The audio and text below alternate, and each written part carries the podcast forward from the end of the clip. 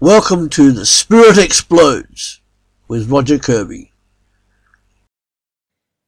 This is our study six in the book of the Acts. It comes from Acts chapter 4, verse 32, through to the end of chapter 5. And we could label this, and now for the not so good news. The infant church begins to struggle with both internal problems and external ones. It is rather amazing that Luke tells us about some of the more difficult events. He clearly had a purpose in doing so. We'll think about that in a few minutes. But first we're going to read Acts chapter 4, verses 32 to 37. All the believers were one in heart and mind.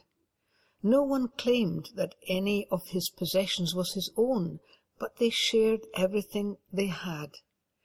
With great power the apostles continued to testify to the resurrection of the Lord Jesus, and much grace was upon them all. There were no needy persons among them, for from time to time those who owned lands or houses sold them, brought the money from the sales, and put it at the apostles' feet, and it was distributed to anyone as he had need. Joseph, a Levite from Cyprus, whom the apostles called Barnabas, which means son of encouragement, sold a field he owned and brought the money and put it at the apostles' feet. We have already commented on the problems of this sort of living. Barnabas, who is going to figure prominently in the expansion of the church, is mentioned with clear approval of what he did. There were huge differences of wealth between the landowners and the working people in those days, and this is clearly a comment about how those differences should be overcome within the fellowship of the church. It also highlights the problem that we read about now in chapter 5, verses 1 to 11. Now a man named Ananias, together with his wife Sapphira, also sold a piece of property.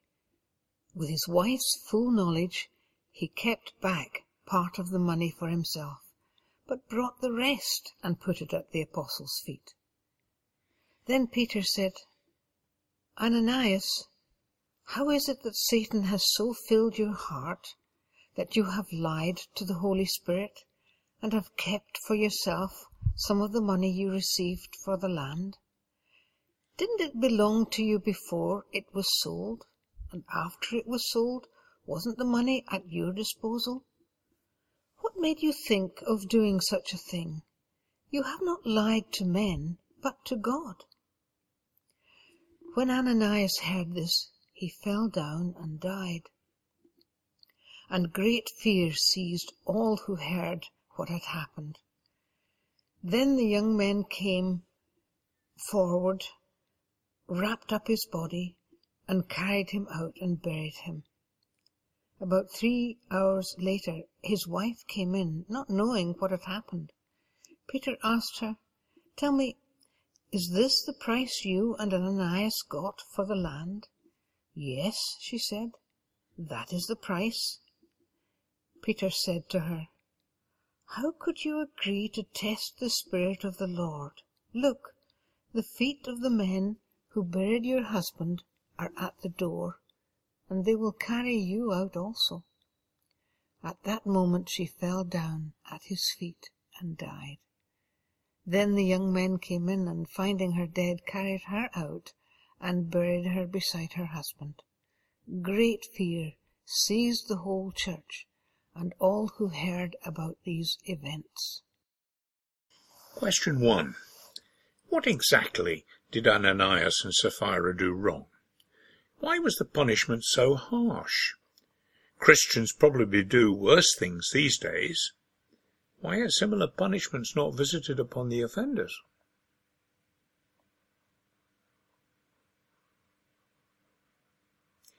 Ananias was entitled to keep his land if he wished, or to use the money from the sale as he wished. Presumably, therefore, he lied about what he was doing, saying he was giving all the money to the church when he wasn't, keeping some of it for himself. Peter did not actually punish him. We read that he heard this, fell down, and died. There will have been a heightened atmosphere in those very early days when everything that happened was new, different, and setting a pattern for the future. We, perhaps fortunately, do not live in such extraordinary days, so are not subject to such extreme reactions. Question 2. Sapphira chose solidarity with her husband over solidarity with the Lord and his people. What are the rights and wrongs in what she did?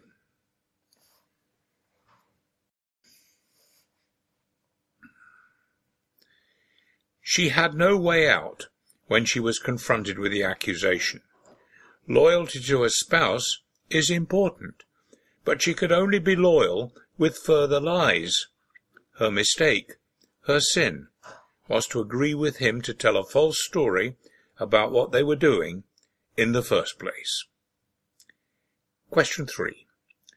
What was Luke's motive in including this account forty years after the events recorded, when he could so easily have chosen to highlight other, more positive events.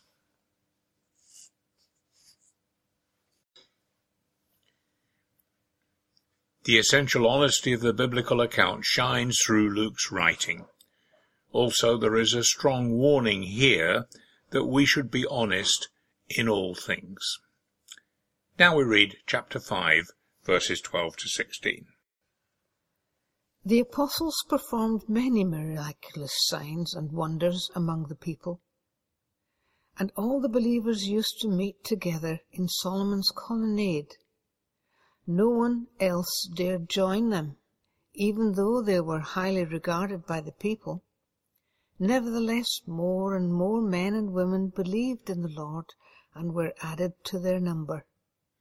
As a result, people brought the sick into the streets and laid them on beds and mats so that at least Peter's shadow might fall on some of them as he passed by.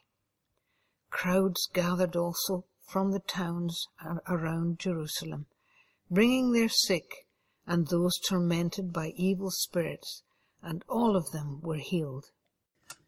Question 4. This verse 13 in chapter 5, which says, No one dared join them, and the very next verse, more men and women were added to their number, seem to be saying two contradictory things. What can they mean?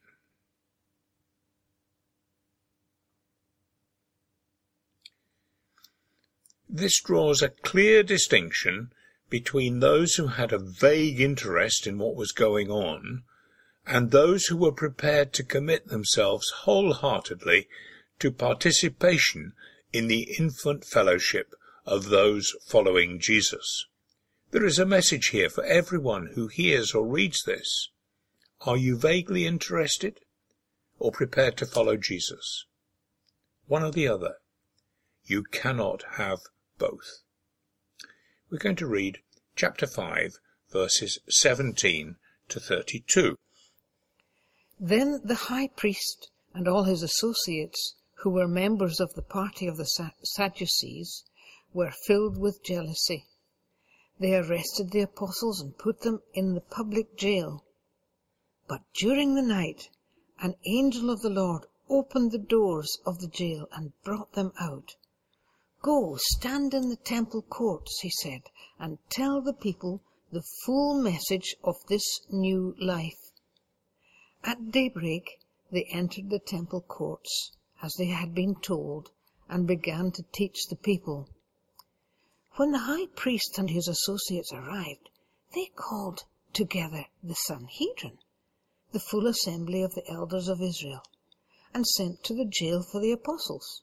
But on arriving at the jail, the officers did not find them there. So they went back and reported. We found the jail securely locked, with the guards standing at the doors, but when we opened them, we found no one inside. On hearing this report, the captain of the temple guard and the chief priests were puzzled, wondering what would come of this. Then someone came and said, Look, the men you put in jail are standing in the temple courts teaching the people.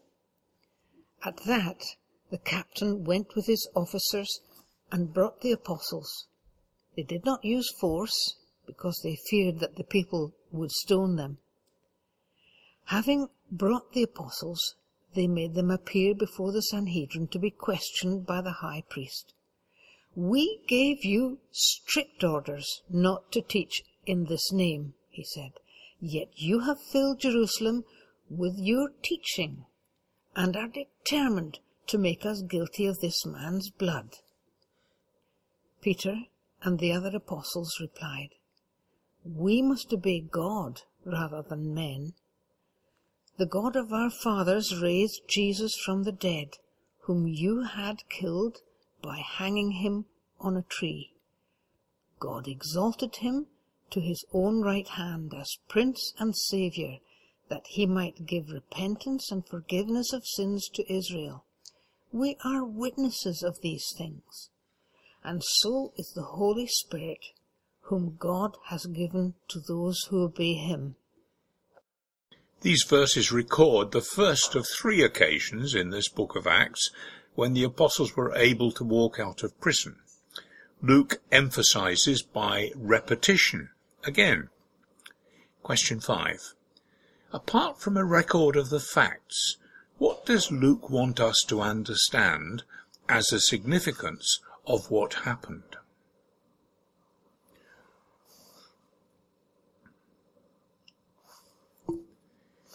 God is in control, however much appearances seem to suggest otherwise.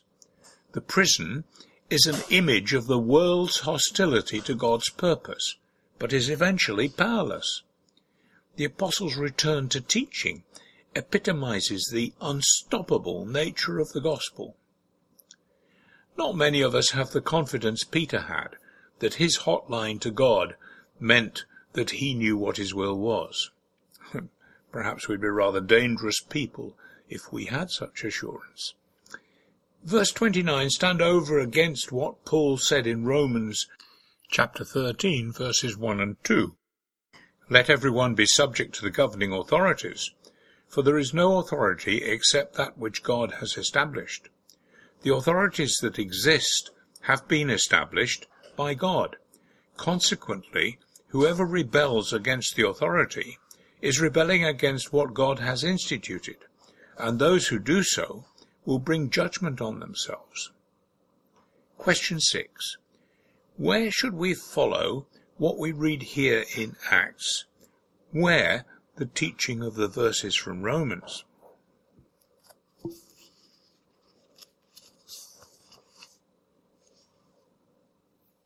The general principle is in the verses from Romans. But if what the authorities demand is plainly contrary to the will and word of God, then we have a responsibility to react as the apostles did. Finally, we read verses 33 to 42. When the members of the Sanhedrin heard this, they were furious and wanted to put them to death.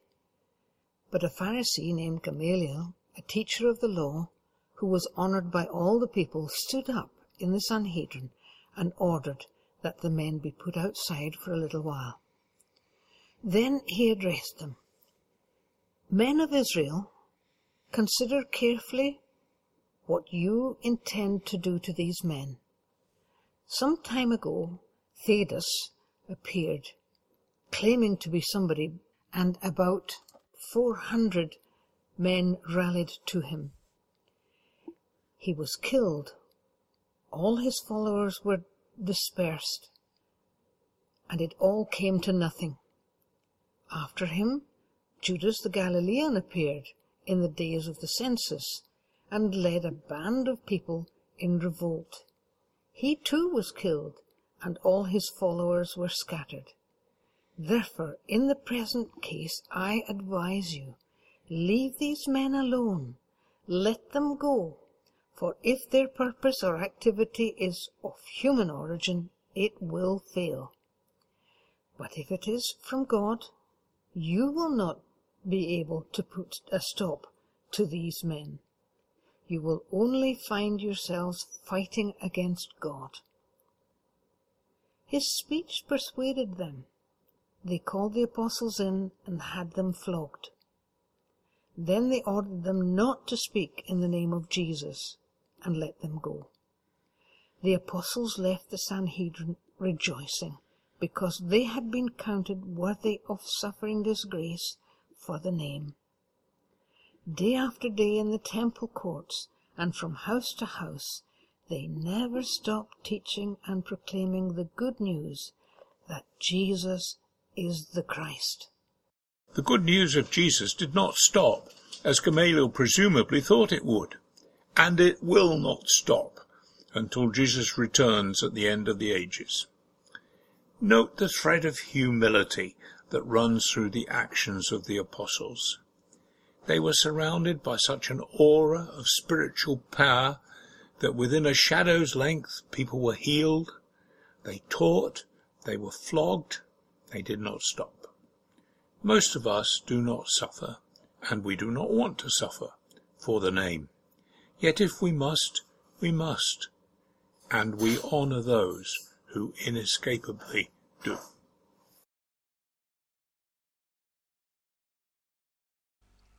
Thanks for listening. Come back to Partakers www.partakers.co.uk where every day there is something added to help you in your life as a Christian disciple. Thank you.